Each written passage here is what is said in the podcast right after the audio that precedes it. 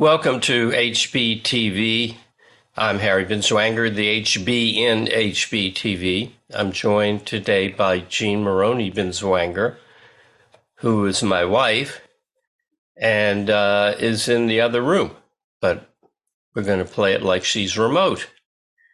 We today are giving a presentation, largely Jean's, based upon a number of questions that we got pertaining to psychology, which is her field. She has an MA, an MS, I guess, from Carnegie Mellon, and an MS in electrical engineering from MIT, and a BS from MIT. And um, she has done a lot of work developing a theory of how to manage your mind, how to deal with emotions, how to be happy. She has many interesting and very different uh, approaches and and ideas in this field. So, Jean, you want to take it and give us an orientation?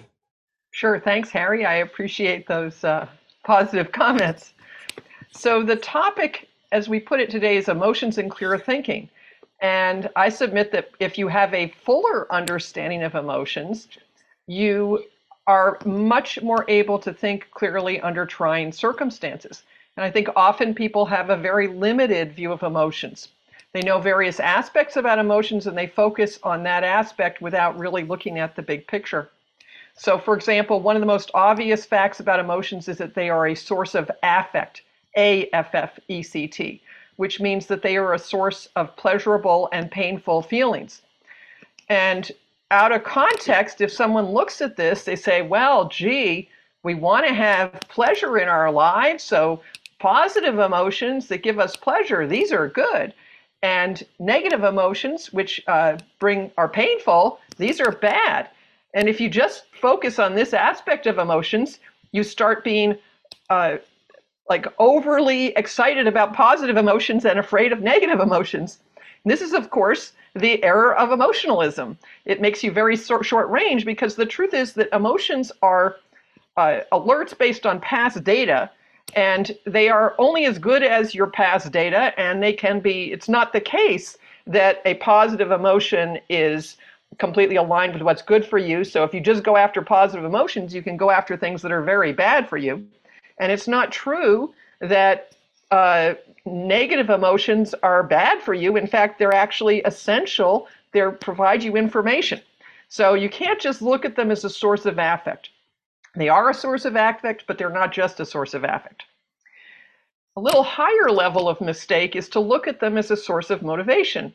Now, of course, they are a source of motivation. If you have if you have complete indifference towards something, it is impossible to take a step toward it.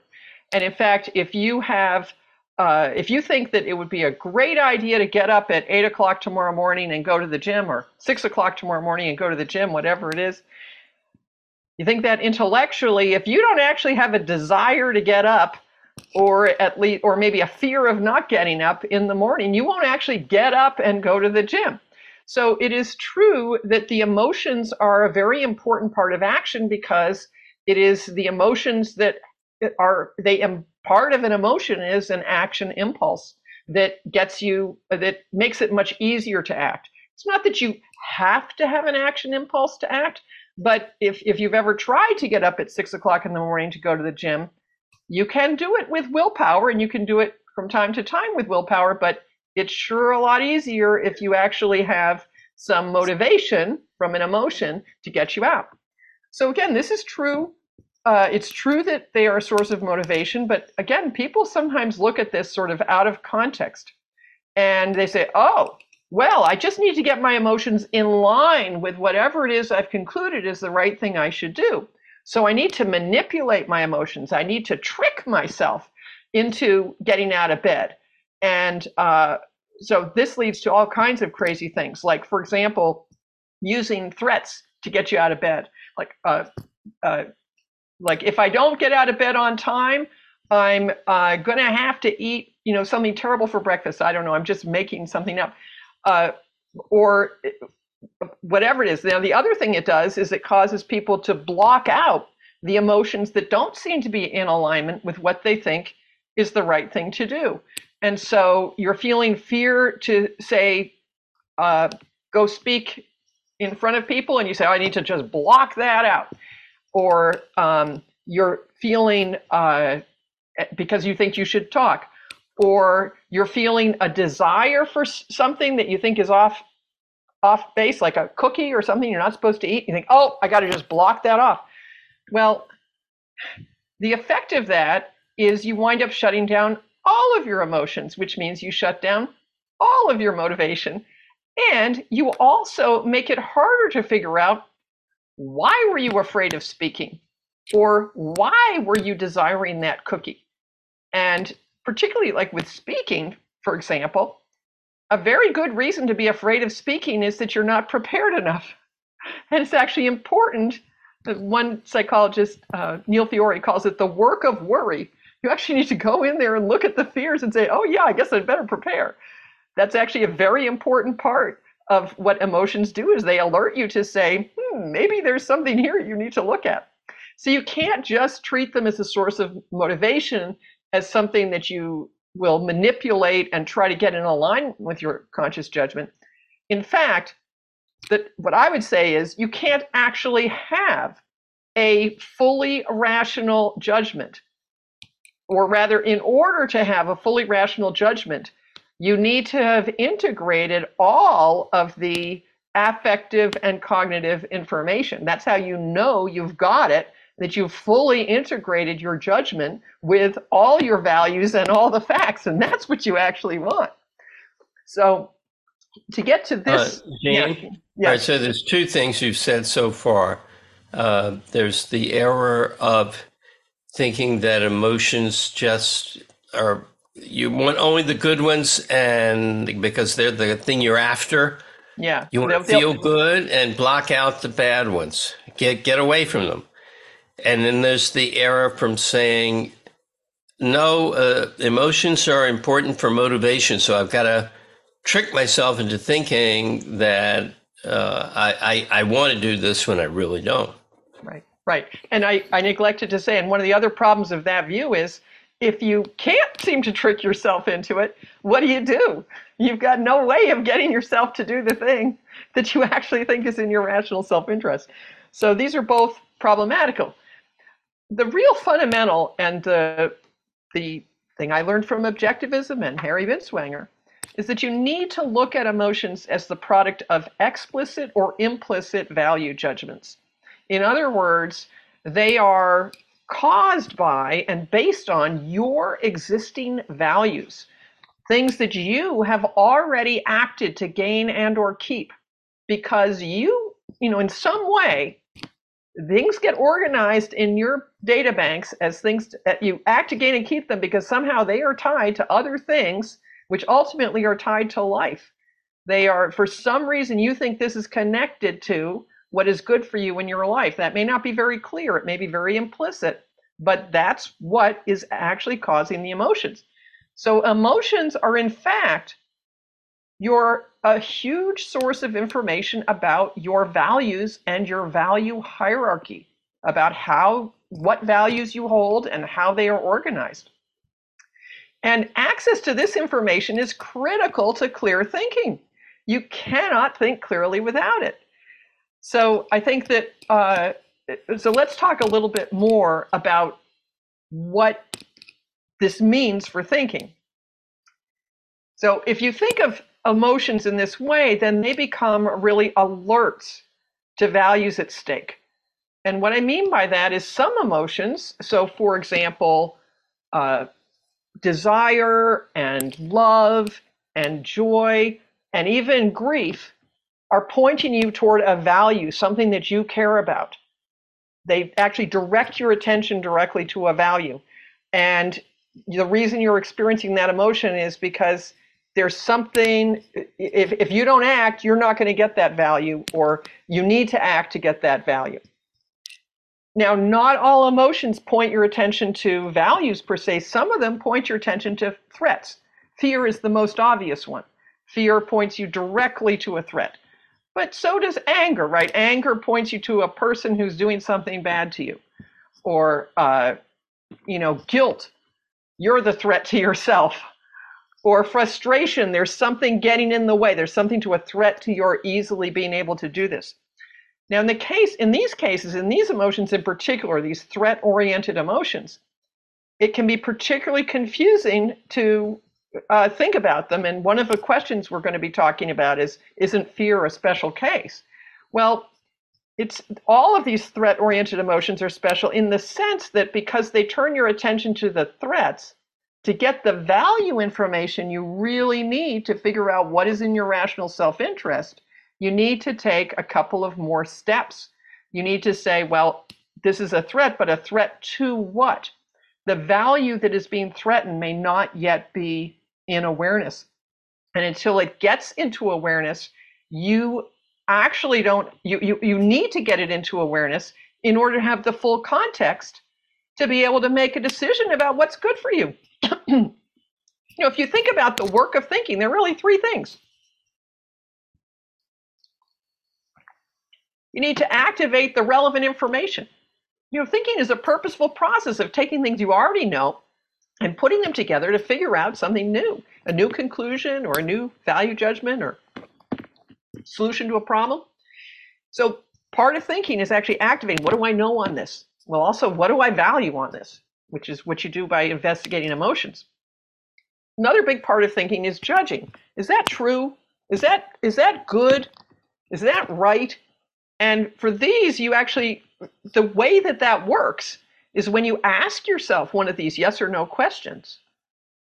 You you say, you come up with a tentative idea, like maybe I should uh, change the time of my exercise to the evening instead of the morning. And you've thought about it, you say, is that a good idea? And you get an answer. You get a yes or a no or an I don't know. And that answer depends on the information that you have successfully activated. If you don't activate relevant information. It will not get factored into that yes or no. So you need to actually have this is part of your responsibility as a thinker is to make sure that you have activated the full context before you ask that question.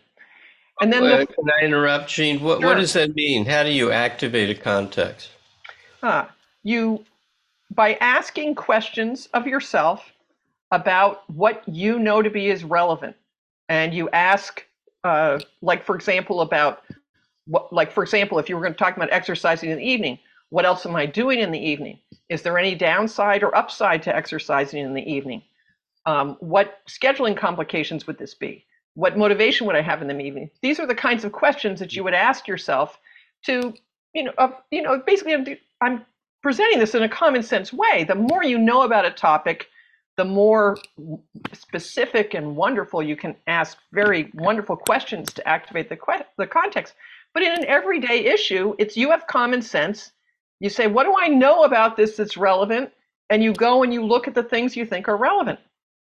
Which brings me to the third thing that is a big part of thinking, which is listening for little signals. Little signals about, you know, have I asked enough questions?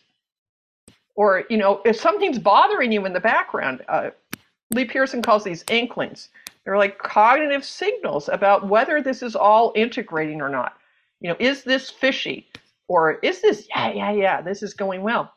And you need to have, you need to be able to hear those signals.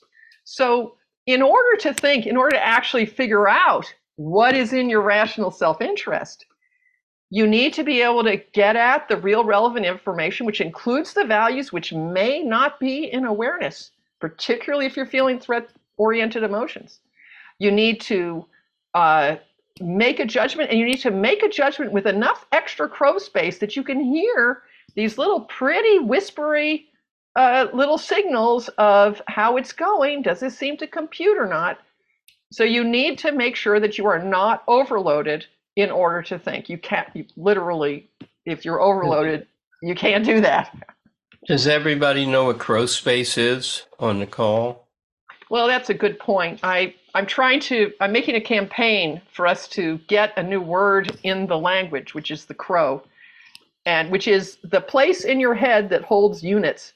If you if you're overloaded, if you have a to-do list, too many things to do, and you feel like as soon as you start thinking about one that you lose track of another, There's something that has gotten filled up in your head, and that's the crow.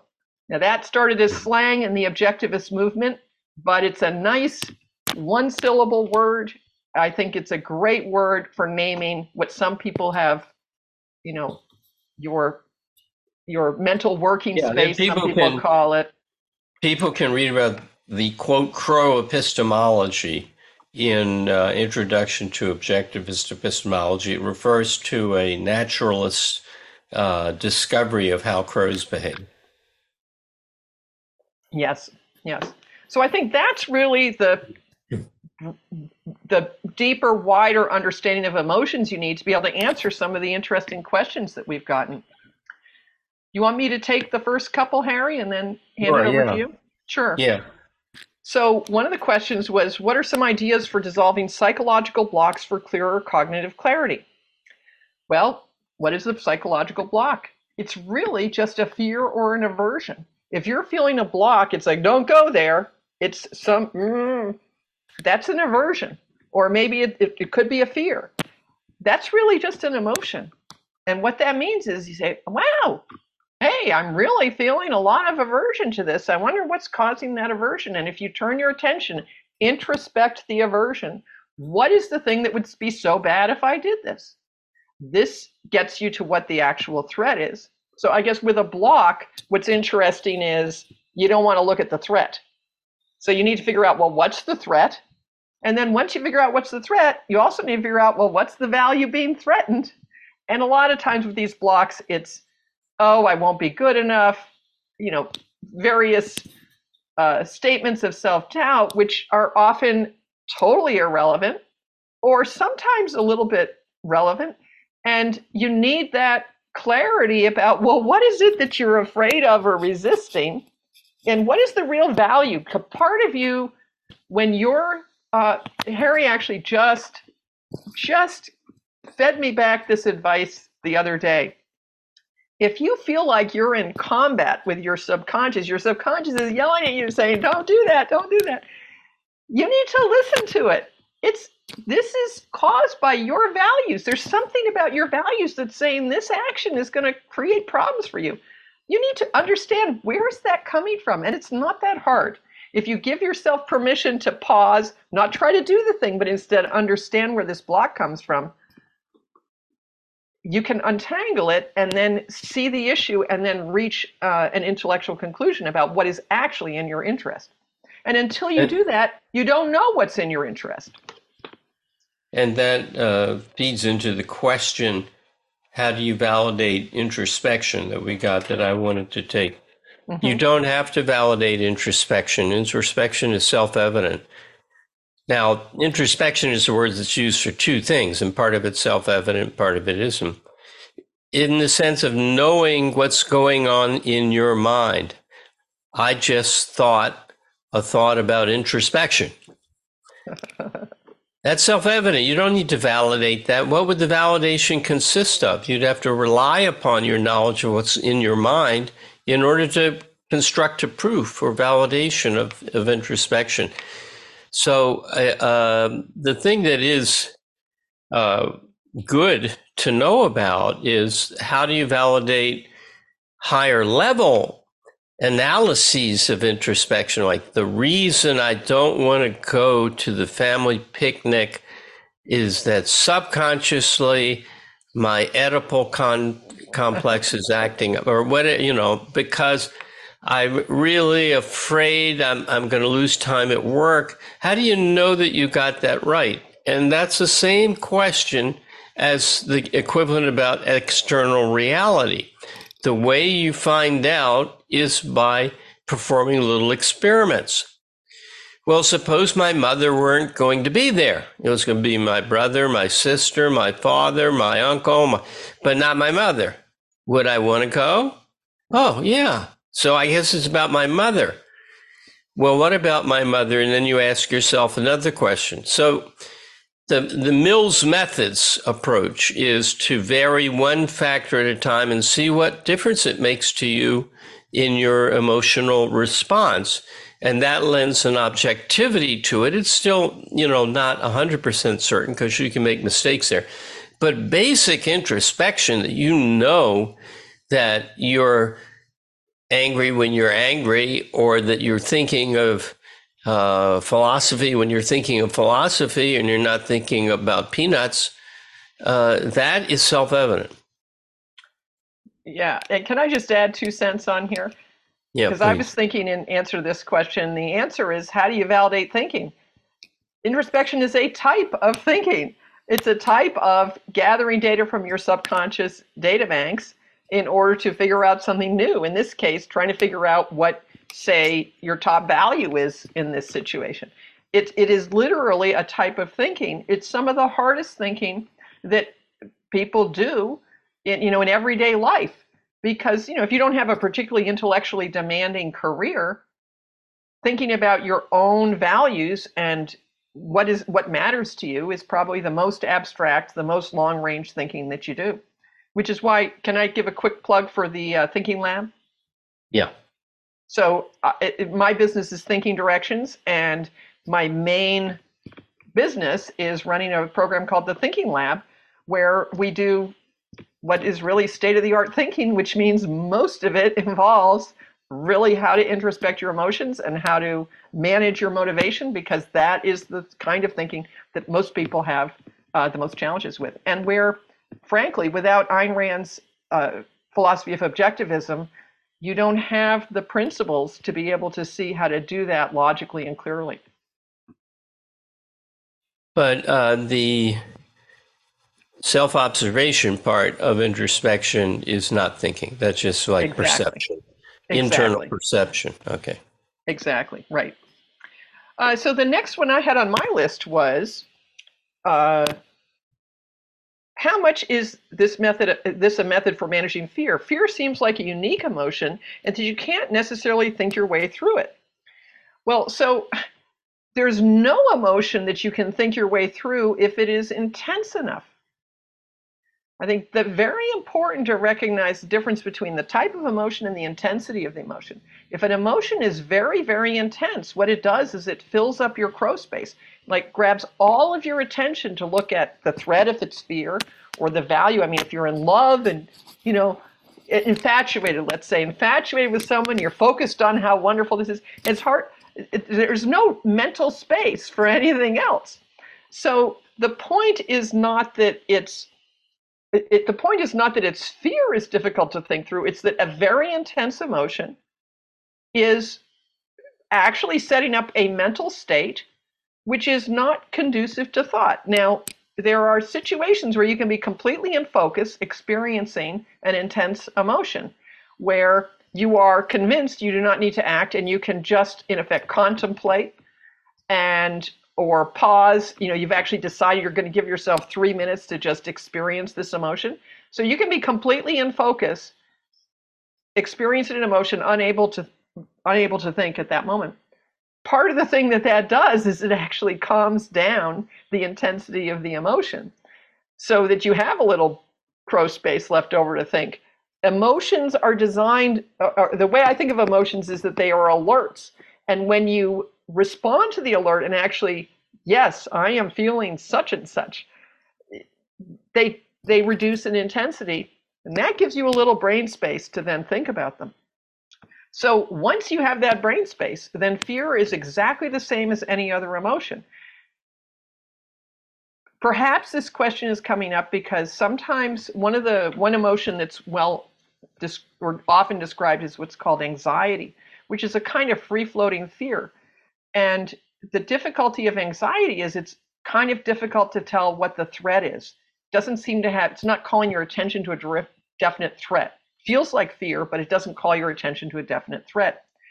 And it can be helpful to know about specific emotions. Like in this particular case, anxiety is usually actually more an, an aspect of self doubt. It's a little more palatable to be afraid than to be doubting yourself. And so then the question you would ask is, well, why would I be doubting myself in this situation? What am I what what do I think I'm not going to be able to do? And that is what will then get you to what is the real issue that is causing the emotion. But also, if I can push your method, sure. Um, the best uh, self analysis there isn't to uncover some wrong premise or bad thing in you, but to figure out, like you say, well, I'm uh, afraid I can't do this. So my value is I want to be really able to do this well. Yes. What would be required eh, for me to be able to really do this well? Right. Well, I need a lot more preparation, practice, and so forth. Am I willing to do that? Yeah. If the answer comes back no, then you've got something to think about. Like, well, then why am I afraid if I've just said, eh, I don't care that much? Right. And uh, so uh, apparently you have an, another view that you can't acquire the uh, skill or in a reasonable time, or you just don't learn well or something. And then again, the positive. So I want to be able to learn well. You know, they said about Schwarzenegger that he learned how to learn. He had three different careers in life bodybuilder, movie star, and politician. And he researched, he actually, another one, real estate. Right, he researched yeah. each one and learned everything about it before he ventured into it. That's very admirable. It is very admirable. And let me just add in one other thing, too, is that that one of the things that's really a mistake about saying, oh, you know, that's my second-handed premise, because you know, in some situation you desire approval and you say, oh, that's wrong, whatever. One of the real problems with getting stuck in that is you don't actually look at, well, why did this emotion come up here? Because there's always a concrete situation. You may actually be able to generalize some things and see that there are some patterns in your emotions.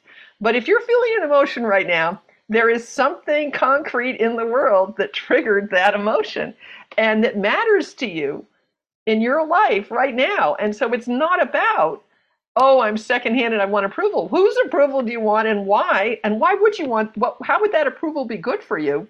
Then you can actually maybe get to the actual value. It may be that you really want someone's cooperation or that you really like this person, you like to be friends with them. Well, there uh, getting really clear on what you're hoping for then opens up the possibility of taking constructive action to get what really matters to you. And that is that's the value orientation, which I think we talked about in the previous time we talked. That's an interesting thought that I just had now, Jean. Um, mm-hmm. uh, I was a uh, associate and then a friend of Ayn Rand's, and uh, I was always afraid of her because I felt like I was hanging on her approval. And if she got angry with me, which she did once or twice, it would, you know, crash my world in. So I, you know, I fought it, but I, I suppressed it. And if I knew then what I know now, I would say, well, what do I want from her? I worry it's not just, oh, you're right, you're a good boy. That isn't what I want. It's you and I see the world in the same way. Right. You know, what what you the way that you responded to my writing shows that you uh, really got it. And I could have communicated that to her directly. Yes. But it never occurred. I was just, well, no, I can't be, I can't be desiring approval from the woman who taught me not to desire approval. So I needed your uh, your theories. Really, really different if I had. Wow. I mean, it was great anyway, but yeah. uh, I want to uh, go through some of the quick bang, bang, bang ones, if you don't mind, Jean. There, there was one more that we were supposed to do oh, okay. today, okay. which was uh, the trap. The one you wanted to do, yes. Yeah, the Is trap. there a trap in forming good habits that the yeah, habits okay. can narrow your thinking into automated habits?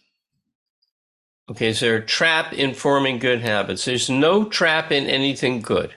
you know, you can't say, well, Francisco was a great guy, but he fell into the trap because he was a great guy of. That's not the nature of the world. The nature of the world is that reality is consistent and you're either on its side or against it, like James Taggart is. There are no traps. And uh, what you put your finger on there, I think, is the, the biological reason for free will. The reason why mind can't be determined. You cannot go by automatized programs and algorithms and expect to get to truth and survival.